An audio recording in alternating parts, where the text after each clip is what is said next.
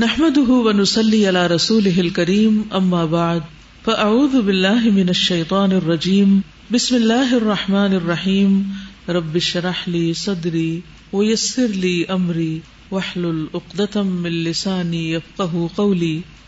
الحديث التاسع عشر، عن عبد الله بن عباس رضي الله عنهما قال، كنت خلف رسول الله صلى الله عليه وسلم يوما، فقال يا غلام انی اعلمك کلمات احفظ اللہ يحفظك احفظ اللہ تجده تجاهك اذا سألت فاسأل الله واذا استعنت فاستعن بالله واعلم ان الامة لو اجتمعت على ان ينفعوك بشيء لم ينفعوك الا بشيء قد كتبه الله لك وان اجتمعوا على ان يضروك بشيء لم يدروك الا بشيء قد كتبه الله عليك.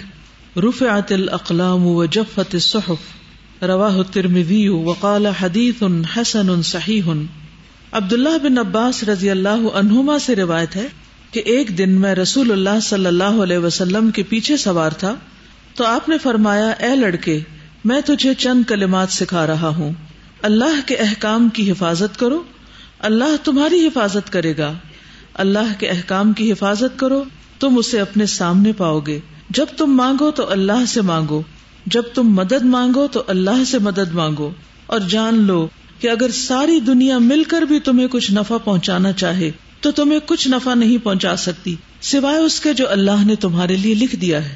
اور اگر وہ سارے مل کر تمہیں کچھ نقصان پہنچانا چاہے، تو وہ تمہیں کچھ نقصان نہیں پہنچا سکتے۔ سوائے اس کے جو اللہ نے تمہارے لیے لکھ دیا ہے۔ قلم اٹھا لیے گئے اور صحیفے خشک ہو گئے۔ لفظی ترجمہ؟ ان عبد اللہ ابن عباس عبد اللہ بن عباس سے روایت ہے۔ رضی اللہ عنہما، اللہ ان دونوں سے راضی ہو جائے یعنی عبد اللہ سے بھی اور عباس رضی اللہ عنہما سے، دونوں سے۔ کالا عبد اللہ کہتے ہیں کن تو میں تھا خلفا پیچھے، رسول اللہ صلی اللہ علیہ وسلم رسول اللہ صلی اللہ علیہ وسلم کے یومن ایک دن فقالا تو آپ نے فرمایا، یا غلام، اے لڑکے، انی بے شک میں علم کا سکھاتا ہوں تجھ کو، یا سکھاؤں گا تجھ کو، یا سکھا رہا ہوں تجھ کو کلمات چند کلمات، اور وہ کیا ہے احفظ اللہ، حفاظت کرو اللہ کی یعنی اللہ کے احکامات کی یحفظ کا وہ حفاظت کرے گا تمہاری۔ احفظ اللہ، حفاظت کرو اللہ کی یعنی اللہ کے احکامات کی۔ تجد ہو تو پائے گا اس کو۔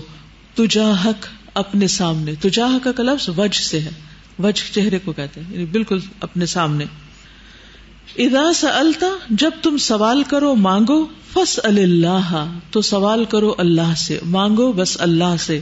وہ ادستانتا اور جب تم مدد طلب کرو فسط بلّہ تو مدد مانگو اللہ سے۔ والم اور جان لو ان المتا بے شک امت یعنی لوگ، لوگوں کی کثیر تعداد۔ لوج تمات اگر جمع ہو جائے۔ اللہ اس بات پر۔ این فاؤ کا کہ وہ سب نفع دے تجھ کو۔ بشئی ان ساتھ کسی بھی چیز کے۔ لم ین فاؤ کا نہیں نفع دیں گے تم کو، یا نہیں نفع دے سکتے تم کو۔ اللہ مگر بشئی ان ساتھ اس چیز کے، قد کتب اللہ، تحقیق لکھ دیا اس کو اللہ نے، لکا تیرے لیے وہ ان اور اگر اجتماع وہ جمع ہو جائے اللہ اس بات پر درو کا کہ وہ نقصان پہنچائے تم کو بشئی ان ساتھ کسی چیز کے، لم یا درو کا نہیں نقصان دے سکتے تجھ کو اللہ بشئی ان مگر ساتھ اس چیز کے، قد کتب اللہ علیہ کا تحقیق لکھ دیا اس کو اللہ نے تمہارے بارے میں یا تم پر۔ رفعت الاقلام قلم اٹھا لیے گئے وہ جفت صحف اور صحیفے یا کاغذ خشک ہو گئے۔ لسننگ کیجیے۔ عن ابي العباس عبد الله بن عباس رضي الله عنهما قال۔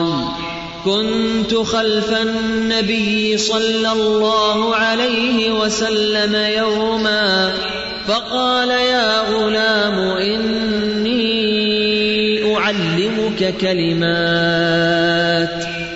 احفظ الله يحفظك، احفظ الله تجده تجاهك. إذا سألت فاسأل الله، وإذا استعنت فاستعن بالله. واعلم أن الأمة لو اجتمعت على أن ينفعوك بشيء، لم ينفعوك إلا بشيء قد كتبه الله لك. وإن اجتمعوا على أن يضروك بشيء لم يضروك إلا بشيء قد كتبه الله عليك رفعت الأقلام وجفت الصحف والرواية الثانية احفظ الله تجده أمامك تعرف إلى الله في الرخاء، يعرفك في الشدة. واعلم أن ما أخطأك لم يكن ليصيبك، وما أصابك لم يكن ليخطئك. واعلم أن النصر مع الصبر، وأن الفرج مع الكرب. العسر يسرا سب سے پہلے تو مجھے یہ بتائیے کہ حدیث سن کر آپ کے دل پر کون سی بات لگی کہ جس نے ایک دم آپ کا ایمان اوپر کر دیا؟ کیونکہ میں جب اس کی لسننگ کرتی ہوں نا، تو مجھے کوئی ایک بات ایسے لگ جاتی اور مجھے ایسا لگتا ہے میں ہوا میں اڑنے لگی ہوں۔ جی اللہ سبحانہ و تعالیٰ اگر میرے لیے ایک چیز کو نفع بخش لکھ چکا ہے تو ساری دنیا مل کے بھی اگر مجھے ضرر پہنچانا چاہے دنیا مل کے۔ تو کوئی مجھے نہیں پہنچا سکتا کیونکہ اللہ نے وہ میرے لیے لکھ دی یہ بات کہاں یاد رکھیں گی آپ؟ کس جگہ؟ کوئی سچویشن بتائیں۔ مثلا کیونکہ حدیث سے یہی حکمت کی باتیں سیکھنے کی اور اصل جو کرنے کا کام ہے وہ یہ کہ ہم اپنی روزمرہ زندگی سے اس کو ریلیٹ کر لیں۔ سفر جیسے مجھے باہر کے ملک میں سفر میں بہت ڈر لگتا تھا نا۔ تو اور خاص طور پہ جب ایسی جگہ پہ جانا جہاں پر آپ کو نکاب پہ اور اس پہ ہو تو یہ چیز اور ویسے میں ہمیشہ اس طرح کی بات دعا بھی کرتے ہیں بس مجھے ایک دم سے دل جم جاتا ہے کہ چاہے کچھ ہو جائے۔ کیا کر لیں گے وہ میرا؟ کیا کر لیں گے؟ میں کیوں ان کا حلیہ اختیار کروں؟ بالکل۔ السلام علیکم ورحمۃ اللہ وبرکاتہ۔ وعلیکم السلام ورحمۃ اللہ حدیث کا جو بالکل آخر میں حصہ ہے وہ مجھے اچھا لگا۔ وہ انا مال اسری یسرا مشکل کے ساتھ آسانی ہے۔ یہ مجھے بہت ٹچ کیا۔ احفظ اللہ تجد ہو تو جاہک ابا عزت انتا فستعین باللہ۔ اس کی مثال ابھی صبح ہی ہوئی ہے کیونکہ جب میں نکل رہی تھی تو میری گاڑی کی چابی اندر لاک ہو گئی۔ گاڑی کے اندر۔ گاڑی کے اندر لاک ہو گئی۔ اچھا کچھ مہینوں پہلے شفٹنگ ہوئی ہے تو چابی ہم جہاں رکھتے ہیں وہاں چابی نہیں تھی۔ تو میں نے بہت دفعہ ڈھونڈا اور ساری درازیں کئی دفعہ ڈھونڈی چابی نہیں ملی۔ اور ایون نیبر سے بھی ہیلپ لی کہ تو انہوں نے بےچاروں نے کہا، آپ میری گاڑی لے جائیں. کیا آپ وہاں تو مجھے تھا کہ میں نہیں، میری ڈائری اس کے اندر ہے۔ گاڑی کے اندر تو گاڑی ضروری تھی۔ تو پھر دوبارہ اوپر آئی، کافی دیر کے بعد ڈھونڈتی رہی ڈھونڈتی رہی۔ پھر پہلا جو جملہ آیا نا، وہ آپ کی والی بات کل والی یاد آ گئی۔ اس میں بھی کوئی خیر ہوگی۔ وہ جو آپ نے کہا تھا سونامی آیا اور میں نہیں جا سکی، اور ایک دم وہ بات یاد ہے، اس میں کوئی خیر ہوگی ڈیلے ہو رہا ہے۔ پھر جب اوپر آئی واپس تو ایک دم وہ الفتاح والی بات یاد، اسماء الحسنہ سارا جو تھا نا، اس میں سے وہ الفتاح والی بات یاد آ گئی کہ جب ایسا موقع ہو تو اللہ تعالیٰ سے گاڑی کھلنا یا کچھ بھی جو معاملہ ہے، وہ الفتاح پڑا اور ساتھ ہی کہنا شروع کیا اللہ تعالیٰ آپ کو پتا اس وقت چابی کہاں ہے؟ مجھے میری چابی ڈھونڈ دیں جلدی سے میری چابی ڈھونڈ دیں بس اس وقت ہے۔ ایک دم میرا دھیان جو ہے، جہاں دھیان گیا، وہاں ہم نے کبھی آج تک چابی نہیں رکھی۔ اور وہ ایک ایسے بیگ کے اندر کی جیب میں تھی۔ کہ میں تو کبھی بھی وہاں نہ جاتی کہ اگر یہ بات الفتح والی بات میرے ذہن میں نہ آتی اور اسماع الحسنہ سننے کا وہ فائدہ نہ ہوتا، تو یہ بھی ہے کہ معرفت حاصل کرنے کے ساتھ اگر ہم اسماع الحسنہ جو روز آتے ہیں جیو پہ، اگر وہ بھی سنتے رہیں تو واقعی عین موقع پہ بات یاد آ جاتی ہے۔ اصل فائدے کا علم وہی ہے جو ہمارے عمل میں آ جائے اور جب ہمیں بھوک لگے تو کھانا مل جائے۔ کھانے کا فائدہ جب ہی ہے نا کہ جب آپ بھوکے ہو ورنہ اگر آپ کو بھوک نہیں لگی ہوئی تو پھر پھر کیا ہوگا؟ اچھے سے اچھا کھانا آپ کے سامنے ہوگا تو آپ مجھ سے نہیں کھائیں گے۔ تو آپ کے اندر طلب ہونی چاہیے۔ کل ہی میرے اپنے شوہر کے ساتھ بات ہو رہی تھی کسی کے پڑھنے نہ پڑھنے پر۔ تو ہم اینالائز کر رہے تھے سچویشن کو کہ یہ سچویشن کیوں ہے۔ تو اللہ تعالیٰ نے میرے دل میں بات ڈالی کہ یہ طلب نہیں ہے۔ جب طلب آ جائے کسی بھی علم کے سیکھنے کی، کسی کے اندر بھی، تو پھر کیا ہوتا ہے؟ بڑے بڑے فاصلے طے ہو جاتے ہیں۔ بڑی بڑی رکاوٹیں ہٹ جاتی ہیں۔ اصل بات طلب کی ہے۔ تو طلب کب آتی ہے جب کسی چیز میں فائدہ نظر آتا ہے؟ تو اس حدیث کو پڑھنے میں یا حدیث کا علم حاصل کرنے میں ہمیں کیا فائدہ ہو سکتا ہے؟ کیونکہ یہ ساری حکمت کی بات ہے نا۔ وز کرنا مایوت فی بیوت کن من آیات اللہ والحکمہ تو یہ حکمت، یہ وزڈم جو روز مرہ زندگی سے متعلق چیزیں ہیں، ان کی سمجھ کے ڈیلنگ کیسے کرنی ہے، معاملہ کیسے کرنا ہے، کہاں صبر کرنا ہے، کہاں غصہ کرنا ہے؟ کہاں راضی رہنا ہے، کہاں ناراض ہونا ہے، یہ سب کچھ ہمیں یہاں سے ملتا ہے۔ نبی صلی اللہ علیہ وسلم کی سنت سے۔ کہ مختلف مواقع پر چھوٹی چھوٹی باتوں میں کس قدر حکمت ہے۔ اس کو اس نیت سے پڑھنا ہے کہ جو کچھ بھی ہم سیکھیں گے ہمیں، اس پر عمل بھی کرنا ہے۔ اچھا میں اب عمل ہی کی بات کروں گی۔ ہوں، صرف نقطے ڈھونڈنے کی نہیں، عمل کے اعتبار سے۔ حدیث کی کون سی بات، کون سا حصہ آپ کو اسٹرک کیا؟ مجھے جو چیز بہت زیادہ اسٹرائک کی ہے اس میں کہ اکثر اس کھوج میں لگی رہتی ہوں کہ کس طرح لوگوں سے جو ہے نا ایک استغنا دل میں ایک غنا آ جائے کہ سارا فوکس اللہ پہ جائے۔ تو یہ حدیث ہمیں اللہ کی طرف لے کے جاتی نا کہ اگر کوئی نقصان ہو گیا اب جیسے میں کل باہر نکلی تو میرا ایک شو تھا اور دوسرا شو نہیں ہے۔ تو ایک دم سے میں دل میں آیا یہ کون اٹھا کے لے گیا ہے؟ پھر فوراً ہی خیر شکر ہے کہ علم جو بھی ہم یہاں سے حاصل کرتے ہیں اس کا ہمیں فائدہ ہوتا ہے۔ لیکن یہ حدیث مجھے اس کل کے ریفرنس میں بالکل صحیح یاد آ رہی کہ ایک لمحے کے لیے بھی میں نے یہ کیوں سوچا بالکل۔ کوئی لے گیا۔ اگر اللہ نے جو لکھا ہے مجھے تو وہ پہنچا جو اللہ نے پہلے ہی لکھ دیا تھا۔ تو مجھے کسی سے گلا نہیں ہونا چاہیے۔ اور دوسری بات یہ کہ اگر ختم ہو جاتے ہیں کوئی چیز مل گئی اگر فرض کریں کوئی کبھی آپ کو کوئی اسمائل ہی کر دیتا ہے تو آپ کو لگتا ہے پتہ نہیں آپ کو کیا مل گیا اس سے۔ اس وقت بھی فوراً فوکس اللہ کی طرف جائے کہ ساری دنیا بھی مل کے یہ دنیا کا لفظ اس حدیث میں اسی لیے ہے۔ یا وہ ساری دنیا سے بے فکر ہو جائے بالکل۔ اگر ساری دنیا بھی مل کے نفع دینا چاہے تو نہیں دے سکتی۔ وہ نقصان دینا چاہے تو نہیں دے سکتی۔ تو پھر آپ کا فوکس ہر سچویشن میں چاہے جوتا گم گیا چابی گم گیا واٹ ایور اللہ نے لکھا تھا نا یہ۔ استاذہ مجھے اس حدیث کے تین سٹیپس لگتے ہیں جو کہ ہم اپنی عام زندگی میں بھی دیکھیں تو ہمیں محسوس ہوتا ہے۔ کہ اس آخری سٹیپ کے جس میں کوئی نقصان یا نفع نہیں پہنچا سکتا، اس کا آغاز کہاں سے ہوتا ہے، ہمارے عمل سے ہوتا ہے کہ جب ہم فرائض ادا کرتے ہیں تو ہم جڑے رہتے ہیں اللہ سبحانہ تعالیٰ سے اور پھر ہم اسی سے مانگتے رہتے ہیں۔ اور جب ہر وقت کا ایک لنک لگا رہتا ہے، کیونکہ ہم ہر وقت ایک کنورسن چلاتے رہتے ہیں کسی نہ کسی سے، اور اگر وہ اللہ کی ذات سے چل رہی ہوتی ہے تو یہ تھرڈ اسٹیٹ آٹومیٹکلی آتی ہے، کیونکہ اس سے پہلے آپ اسی سے مانگ رہے ہوتے ہیں تو پھر جب کچھ بھی ہو جاتا ہے تو پھر بھی آپ اسی کے اوپر ہی ریلائی کرتے ہیں۔ حدیث کے شروع میں آیا نا، احفظ اللہ یحفظ کا. تو یہ بات مجھے بہت اچھی لگی کہ ہر معاملے میں، ہر وقت انسان چھوٹے چھوٹے ڈسیزن لے رہا ہوتا ہے۔ اس ڈسیزن میں یہ سوچے کہ اس میں اللہ تعالیٰ کس بات پہ راضی ہے؟ تو جب یہ حفاظت کر رہا ہوگا بندہ تو پھر اللہ تعالیٰ اس کی جو فیصلہ وہ کرے گا اس میں اس کی حفاظت کریں گے۔ کان کھول کے سنیے، آپ میں سے کوئی انسیکیور محسوس کرتا ہے اپنے آپ کو کسی وقت؟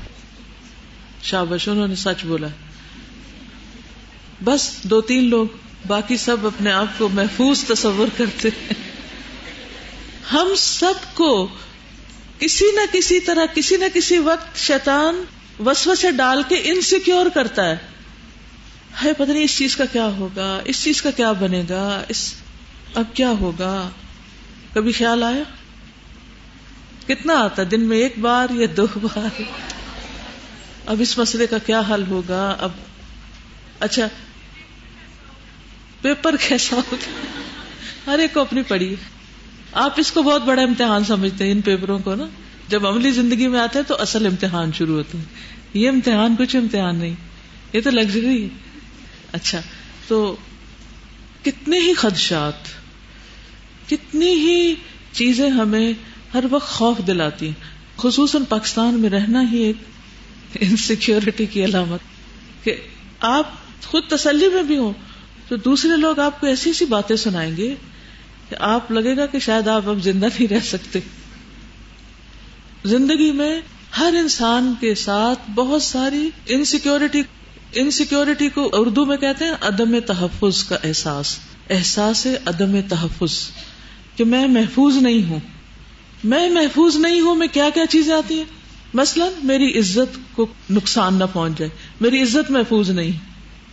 میرا مال جب آپ گھر چھوڑ کے آتے ہیں یا بیگ کہیں چھوڑ کے جاتے ہیں، تو کوئی خیال آتا ہے آپ کو کہ اللہ خیر کرے، صحیح سلامت ملے ہاں؟ جوتا کہیں اتار دے تو مجھے ہر روز فکر ہوتی ہے، میں جب جوتا ہوتا کیونکہ مجھے کسی کا جوتا پورا نہیں آتا۔ تو میں اسپیشل انسٹرکشن دے کے آتی ہوں کہ پلیز اس کو محفوظ جگہ پر رکھے تاکہ واپسی کا سفر ننگے پیر نہ کرنا پڑے، کیونکہ ننگے پیر چلنا بھی بہت مشکل ہے۔ تو چھوٹی چھوٹی چیزوں میں عدم تحفظ کا احساس اور کس چیز کا خوف ہوتا ہے ہمیں؟ کس کا؟ فیوچر کا، کیا بنے گا میرا؟ اپنا جب بن جائے تو کہتے کیا بنے گا بچوں کا؟ پھر ان کا بن جائے تو یہ اگلے بچوں کا کیا بنے گا؟ یہ کس دور میں پیدا ہو گئے ہیں؟ ان کا ایمان کیا ہوگا؟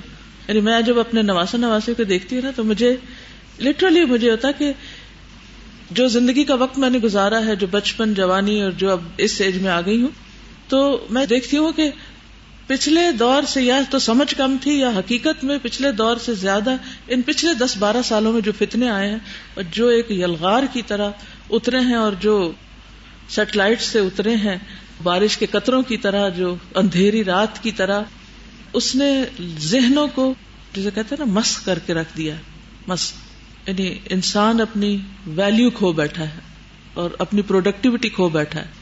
میں جب دیکھتی ہوں تو میں سوچتی ہوں کہ ان کا کیا ہوگا اور آگے ان کے بچوں کا کیا، ان کے دین کا کیا ہوگا۔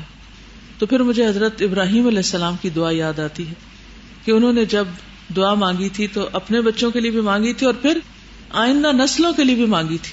تو ہم سب کو اسی طرح مانگنا چاہیے۔ جب ہمیں یہ خوف آئے تو سب کے لیے مانگے۔ اگلی ساری جنریشن کے لیے۔ کہ اللہ، ہماری اولادوں میں سے کوئی مشرق کافر نہ ہو۔ کوئی ایسا نہ ہو کہ جو تیرا باغی ہو، وہ سب ایمان پر ہو تو یہ بھی ایک انسیکیورٹی ہوتی۔ ہے فیوچر اپنے دین کے بارے میں انسیکیورٹی مال کے بارے میں، جان کے بارے میں پوزیشن کے بارے میں، عزت کے بارے میں، یہ سب انسیکیورٹیز ہوتی ہیں۔ صحت کے بارے میں، مجھے ہارٹ اٹیک نہ ہو جائے، فلاں چیز نہ ہو جائے۔ جب کسی کا کچھ سنتے ہیں تو فوراً وہ اپنے پہ لے لیتے ہیں۔ استاد ایک بات شیئر کرنا چاہوں گی اسی نقصان کی بات پر اور آپ کی انسیکیورٹی کی بات پر. مجھے اپنا تھوڑا سا بس وہ ریکیپ ہو گیا. پچھلے مہینے میرے ساتھ یہ حادثہ پیش آیا اور میں اس کو ابھی سوچ کے یہی حدیث پڑھ کے خیال آ رہا تھا کہ واقعی جو نقصان اللہ تعالیٰ نے پہنچانا ہوتا ہے وہ پہنچ جاتا ہے کسی طریقے سے بھی. پچھلے مہینے کا واقعہ کہ میں لاہور چلی گئی شادی میں. تو جولری سب نے یہی کہا تھا، جولری لے کے نہیں جانی. میرے ہسبینڈ بھی اس پہ خلاف تھے، لیکن میں نے چھوٹے چھوٹے سیٹ تھے اپنے وہ رکھ لیے. دو تین. تو ہم لوگ ولیمے کی شام کو کہیں ایسی باہر گئے سیر کرنے، تو میں نے اپنے پتہ نہیں، نہ چاہتے ہوئے بھی اپنے بیگ میں سے نکال کے جو میرا ہینڈ بیگ تھا، اس میں سے اپنے پرس میں رکھ لیے۔ میں کہا، نہیں، میں یہاں سیف زیادہ ہیں، میں گھر چھوڑ جاؤں گی تو اتنے مہمان آئے ہوئے کوئی اٹھا لے، کچھ کر لے۔ میں وہ پرس میں رکھ کے سیف کر کے ہم چلے گئے مارکیٹ۔ گھوم پھر کر آ گئے، واپسی پہ گھر پہنچنے ہی والے تھے۔ پانچ منٹ کا راستہ رہ گیا تھا، تو مجھے واش روم کا ہوا۔ تو میں نے اپنے ہسبینڈ سے کہا، آپ پانچ منٹ رکے میں نے واش روم جانا ہے نا۔ تو آپ روک لیں پلیز نا۔ جیسے میں رش ہے، آگے دیر نہ ہو جائے۔ کہنے لگے، چلو، چلی جاؤ، دو گاڑیاں تھیں، میرا بھائی بھی تھا۔ میں کہا، تم پہنچو گھر، بس میں آ رہی ہوں۔ ہوٹل تھا اس کے سامنے۔ ہسبینڈ سے کہا، آپ ایک منٹ روکے میں ابھی آتی میں نے کہا، میں اپنا پرس بھی وہیں چھوڑ دیا گاڑی میں۔ میرے ہسبینڈ بیٹھے ہوئے بچے بیٹھے ہوئے میں اتر کے واش روم گئی۔ تو استاذہ ود ان فائیو منٹس میں واپس آئی ہوں گاڑی میں، تو میرا پرس غائب۔ آتی میں نے ان سے کہا کہا، میرا پرس یہاں رکھا ہوا تھا رائٹ ہینڈ پہ۔ آپ بیٹھے ہوئے تھے۔ کہیں گے کہاں ہے پرس تمہارا؟ میں تو یہیں بیٹھا ہوا تھا۔ پرس کہاں گیا؟ تو پیچھے سے جو بچے تھے چھوٹے بیٹھے ہوئے، انہوں نے کہا کہ پھپو آپ کو پتا ہے، یہاں ایک آدمی آیا تھا، اس نے میرر میں سے، آپ کا شیشے میں سے وہ نکالا ہے، پرسوں وہ لے گیا پیچھے۔ اور وہ چھوٹا سا تھا، تین سال کا میرا بھتیجا۔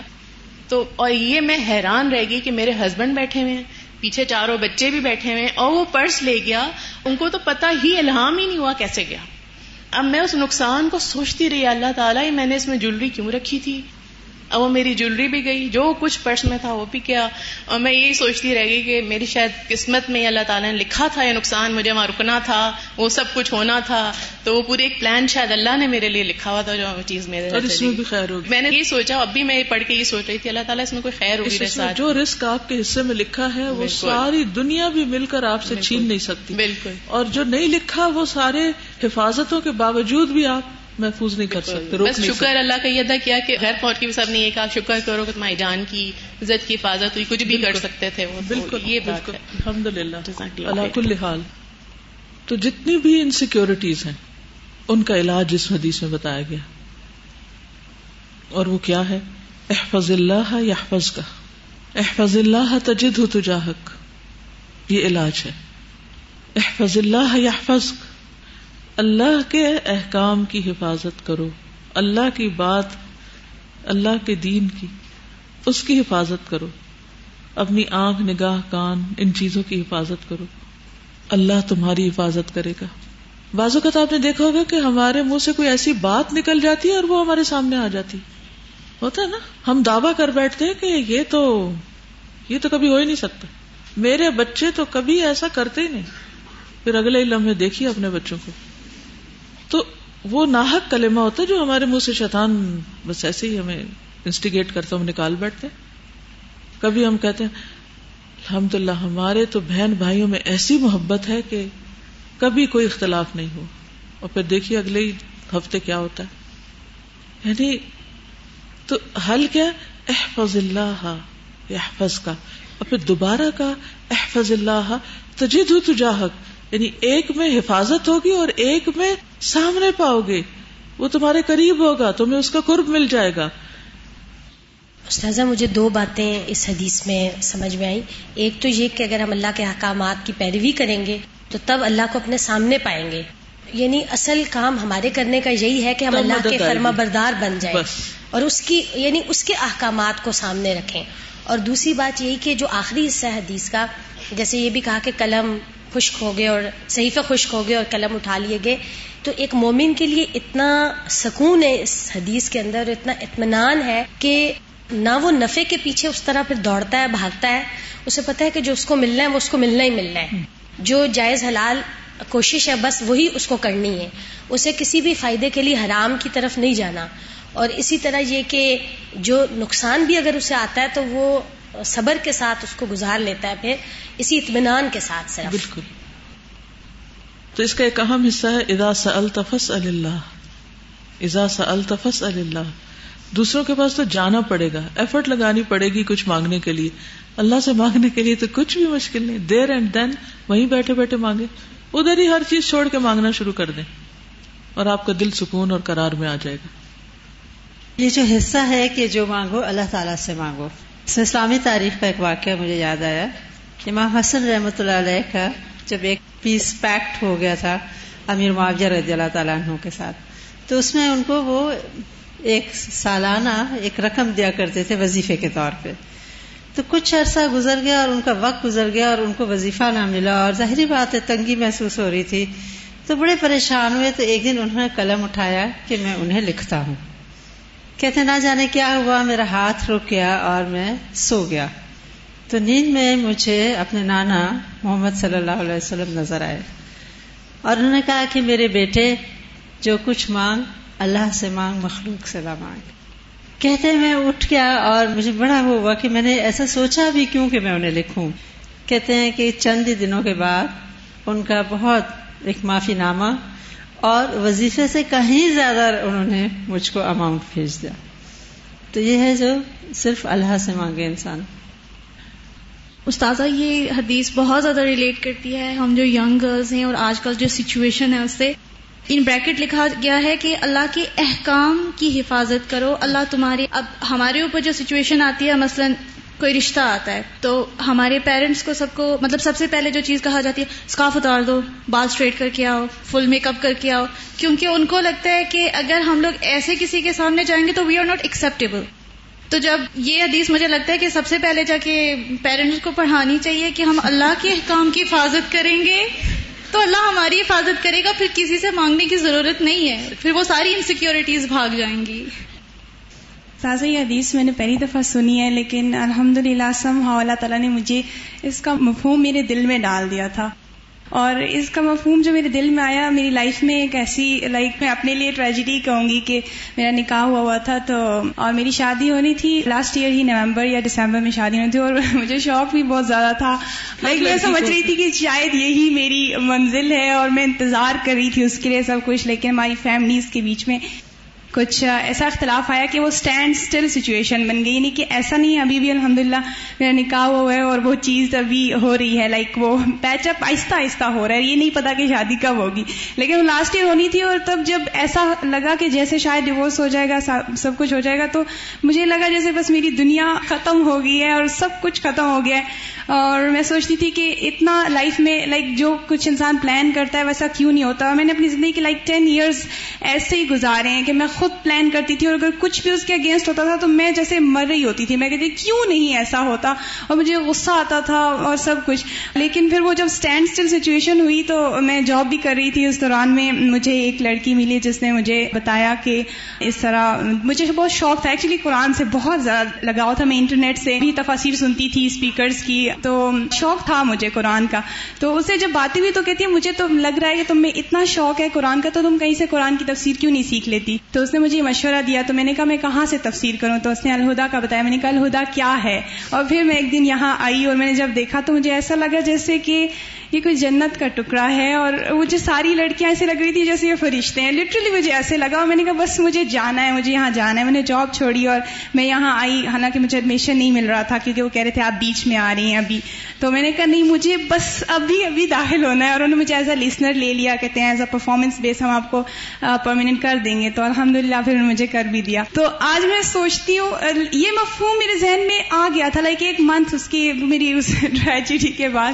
اس کے بعد بس میں نے سب کچھ اللہ پہ چھوڑ دیا۔ میں نے یہ جان لیا کہ جو ہوتا ہے اللہ کی مرضی سے ہوتا ہے اور ہم جو کچھ پلان کرتے ہیں، یہ ایک طرح سے یوز لیس ہے کیونکہ ہونا وہی ہے جو اللہ چاہتا ہے۔ اللہ تعالیٰ امتحان میں ڈالتا ہے اس لیے تاکہ ہماری اصلاح ہو جائے، تاکہ ہمارے اندر تزکیہ ہو جائے، ہماری تربیت ہو جائے۔ آج میں بس اللہ کا شکر ادا کرتی ہوں کہ وہ سب کچھ شاید اسی لیے ہوا تھا میں یہاں نہ ہوتی اور میں قرآن نہ سیکھ رہی ہوتی۔ اور ابھی تو مجھے بالکل کیا نہیں میں کہتی ہوں جتنا بھی ٹائم بیچ میں گزر جائے میں قرآن سیکھ لوں اور اللہ تعالیٰ بہت بہتر کرے۔ میری روٹین میں زیادہ تر میں یہ کرتی ہوں کہ جیسے ہی گھر نکلتی ہوں تو راستے میں اپنی والدہ کو فون کرتی ہوں نا۔ ان کی خیریت صحت کا پوچھنے کے لیے تو آج سے چار پانچ دن پہلے میں یہاں سے نکلی تو راستے میں تو والدہ اٹھا نہیں رہی تھی تو مجھے تھوڑی پریشانی ہوئی کہ شوگر لو تو نہیں ہوگی ان کی۔ بھابھی کو فون کیا تو میں نے ان سے پوچھا تو بتا رہی تھی کہ وہ صفائی کروا رہی ہیں، کوئی نئی ماسیاں آئی ہیں۔ تو میری زبان سے تین بار ایک ہی جملہ نکلا کہ خیال کیجیے گا، اپنی جیولری بڑا لاک میں رکھ لیجیے گا۔ اور ساتھ میں نے تین بار یہ بھی کہا کہ آپ بہت سینسیبل ہیں، آپ ماشاء اللہ مجھ سے بھی بہت اچھی سمجھدار ہے اور شام میں ہی وہ روتے ہوئے اس نے فون کیا کہ میری تو ساری جیولری لے گیا کوئی۔ تو میرے زبان پہ بے اختیار آتے ہوئے رکا کہ میں نے تو کہا بھی تھا اور پھر دیکھے۔ اور فوراً میں مجھے ہوا کہ نہیں یہ نہیں کہنا یہ تو تھا ان کے میں نقصان اور اللہ اس سے بہتر ان شاء اللہ فائدہ دے گا۔ اب حدیث ایک دفعہ پھر سنیے اور پھر غور کر کے دیکھیے کہ کون سی بات آپ کو کہاں فائدہ دے سکتی۔ احفظ اللہ عن ابی العباس عبد اللہ بن عباس رضی اللہ عنہما قال كنت خلف النبي صلى الله عليه وسلم يوما فقال يا غلام إني أعلمك كلمات. احفظ الله يحفظك، احفظ الله تجده تجاهك. إذا سألت فاسأل الله، وإذا استعنت فاستعن بالله.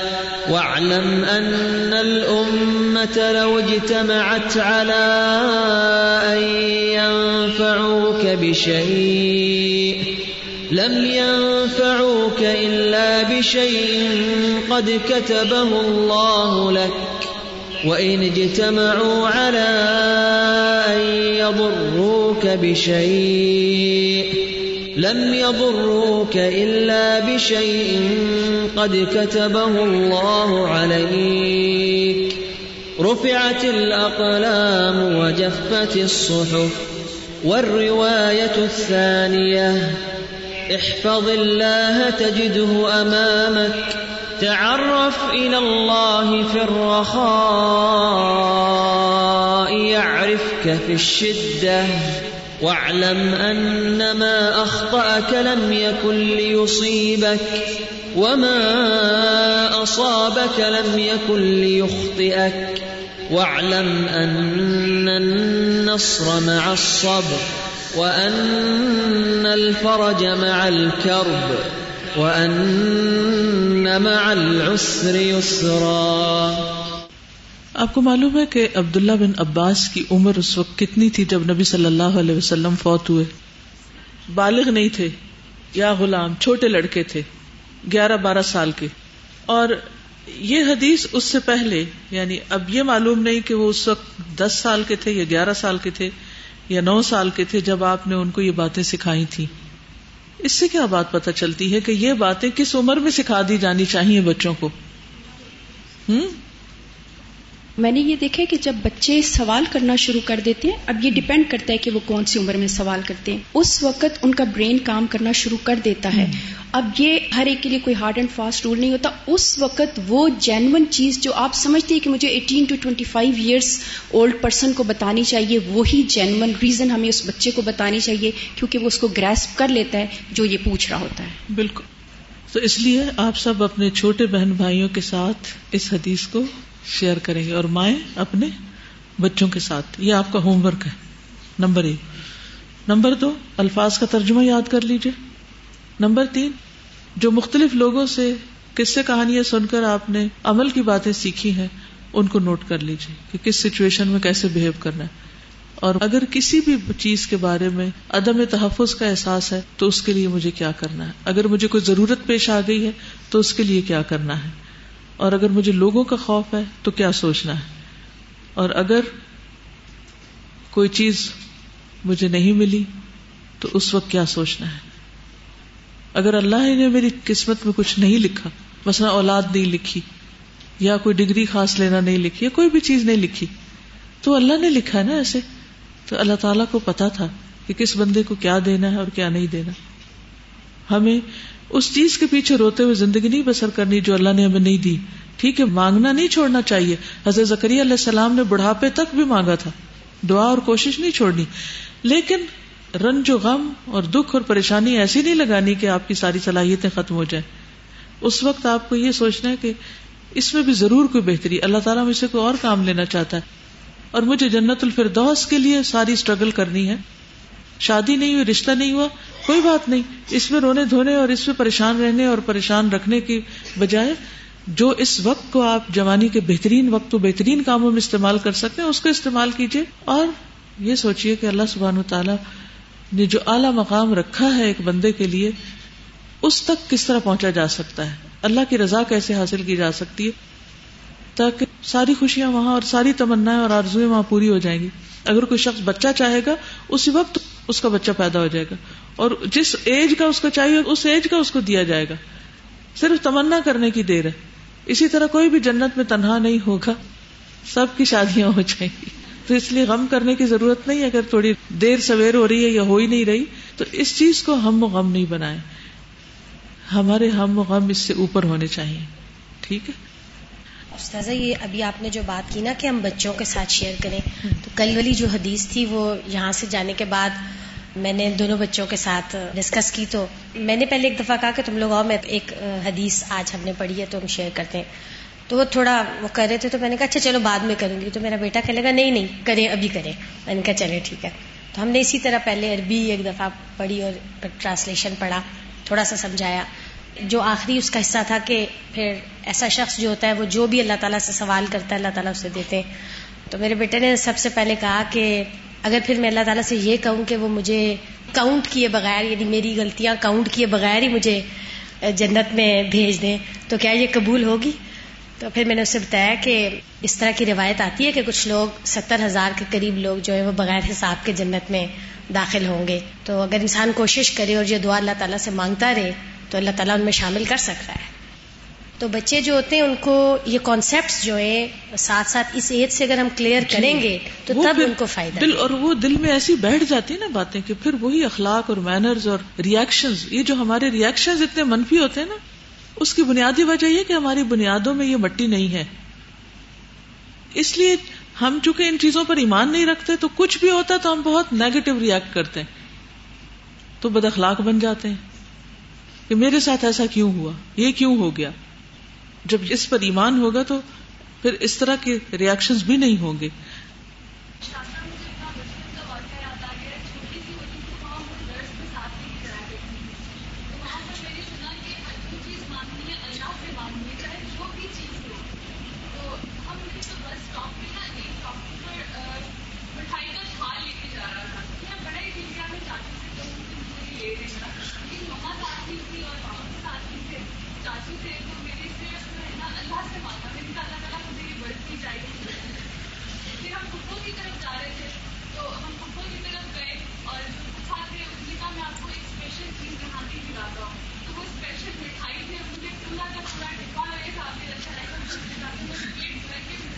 کہ اللہ تعالیٰ تو ہمارے گمان سے بھی بڑھ کے دیتا ہے۔ رسول اللہ صلی اللہ علیہ وسلم اور حضرت عبداللہ ابن عباس عنما جو ہیں وہ سواری پر ہیں اور آپ صلی اللہ علیہ وسلم ان کو یہ حدیث سنا رہے ہیں۔ تو سواری کے اندر بھی ایک ایسا موقع ہوتا ہے کہ اور چیزوں سے اس کا دماغ آزاد ہوتا ہے اور وہ سن لیتا ہے سب سے زیادہ کلوز سواری میں ہی ہوتا ہے۔ کیونکہ گاڑی میں جب بچے ساتھ ہوتے ہیں نا تو پھر جی۔ وہ نہ ادھر ادھر بھاگ سکتے ہیں بالکل۔ نہ کچھ اور کر سکتے ہیں۔ اور دوسری یہ کہ وہ کتنی سنجیدگی اور متانت ہے ان کی لائف میں کہ اتنی چھوٹی ایج میں انہوں نے یہ حدیث سنی اور پھر انہوں نے روایت بھی کی اور بالکل انہیں الفاظ کے ساتھ۔ بالکل۔ میرے ہسبینڈ آج سے نا پندرہ سال پہلے ان کی وفات ہوئی اور تب میرے پاس پانچ بچیاں تھیں۔ اس ماں میرے پاس خرچہ نہیں تھا تو میرے ہسبینڈ کی ڈیتھ ہو گئی۔ اس ماں کا بھی انہوں نے مجھے خرچہ بھیجنا تھا۔ ہم سرگودا میں تھے، وہ لاہور میں تھے۔ بالکل کچھ نہیں، میرے پاس ظاہری کوئی اسباب نہیں تھے۔ میں نے واحد اللہ تعالیٰ پہ توکل کر کے میڈم میں آج یہاں پہ ہوں اور الحمد للہ میڈم میں نے اللہ سے جو جو مانگا میرے بچوں نے جو جو مانگا اللہ کا گھر دیکھنا ظاہری دنیا کی ہر چیز میڈم الحمد للہ اللہ تعالیٰ نے مجھے بغیر اسباب کی ہر چیز اللہ کا کروڑوں شکر میڈم کسی کو اس کے ظاہری اسباب نظر نہیں آیا آج تک جو اللہ تعالیٰ نے مجھے دکھائے اور اللہ نے دیے اس ذات کا رب العالمین کا میں ان لوگوں نے شاید تھوڑا تھوڑا دیکھا ہے میں نے ان پندرہ سالوں میں الحمد للہ میڈم میں وہ بیان نہیں کر سکتی پڑھا آ جائے اس کو اور میری یہ خواہش تھی، یہی خواہش مجھے سرگودا سے یہاں تک لے آئی۔ اور اس سارے پروسیس میں میڈم بغیر اسباب کے الحمد للہ صرف کچھ دعائیں اور سب سے بڑھ کے میرا توکل تھا۔ پڑھی میں نے آج اور مجھے، میں جتنا شکر ادا کروں، تھوڑا الحمد للہ جزاک اللہ خیر یہ بتائیے کہ جب کوئی مشکل پیش آئے تو اس وقت مانگنا ہے یا ویسے بھی کچھ مانگنا ہے؟ اس کی کیا دلیل ہے؟ یس تعارف اللہ ہی پھر رخا یا عارف کا پھر شدہ خوشحالی میں اللہ کو یاد رکھو تو مشکل میں وہ تمہیں یاد رکھے گا۔ ٹھیک ہے؟ اور کوئی بات؟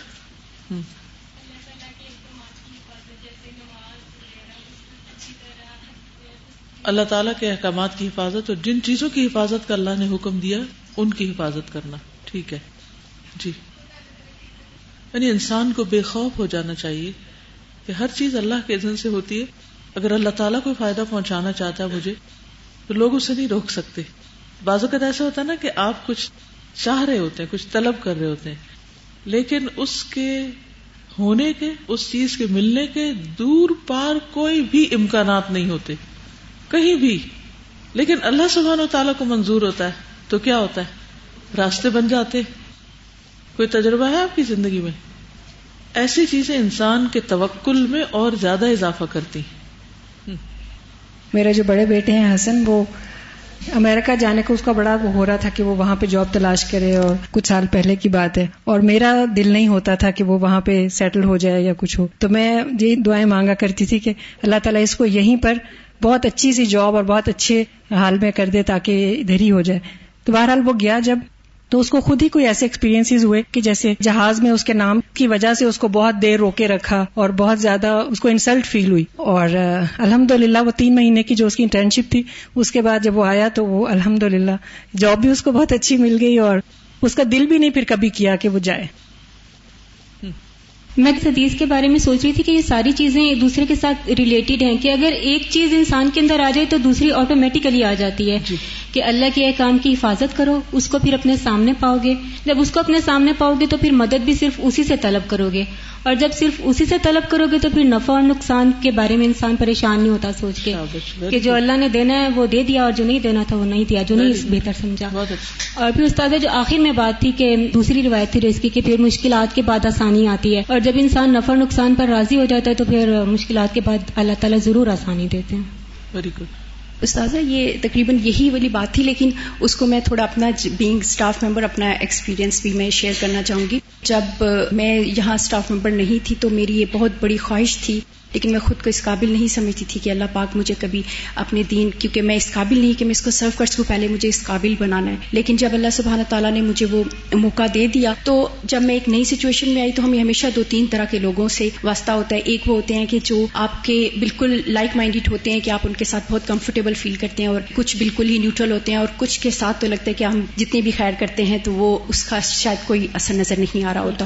لیکن جب ہم اللہ سبحانہ تعالیٰ کو اپنے ہر نفع نقصان کا کا بنا لیتے ہیں ضامن تو میں نے استاذہ اس کو جس طرح انجوائے کیا ہے لائک اکثر میرے کلیگ مجھ سے پوچھتے ہیں کہ آپ کی اس کنٹینٹمنٹ کی وجہ کیا ہے جو جس میں ہم آپ کو دیکھتے ہیں؟ تو میں ان کو اکثر کہتی ہوں کہ مجھے کبھی اندازہ نہیں تھا کہ اللہ سبحانہ تعالیٰ کے لیے کام کرنا اتنا خوبصورت عمل ہے۔ لائک مجھے ایسے لگتا ہے کہ وہ ہر روز روز عید ہے ہر شب شب برات کہ کوئی بھی پرابلم میرے دل میں نہیں اترتا۔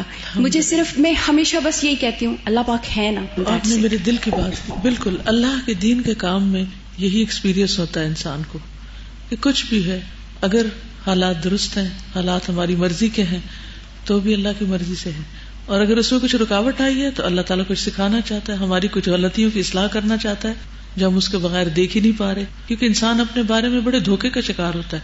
اور اس دھوکے کا بھی نہیں پتا ہوتا کہ وہ دھوکے کا شکار ہے۔ تو ایسی صورت میں اللہ سبحان تعالیٰ رکاوٹیں ڈالتا ہے مشکلات میں ڈالتا ہے اور بہت سے لوگ ان مشکلات سے گھبرا کے بھاگ نکلتے ہیں۔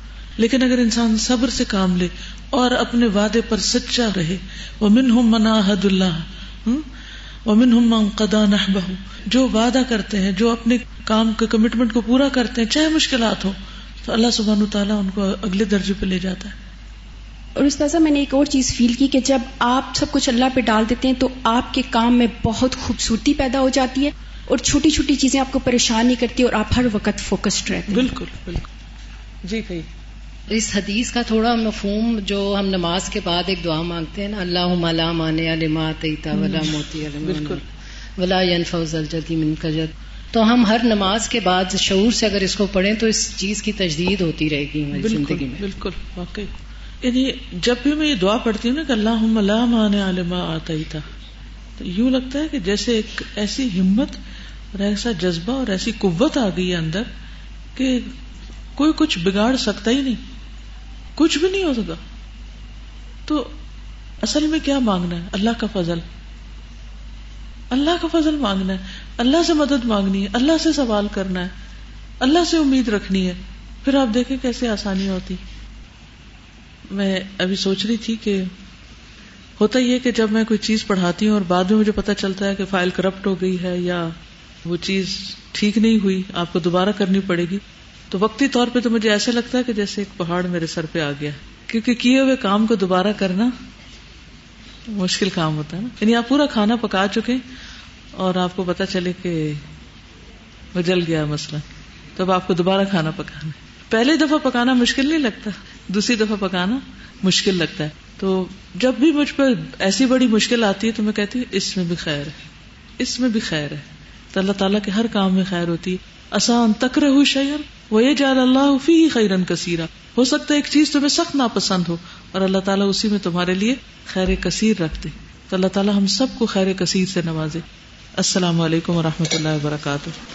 سبحان اللہ و بحمد کا اشد اللہ اللہ اللہ انت استفر کا و اطوب علیہ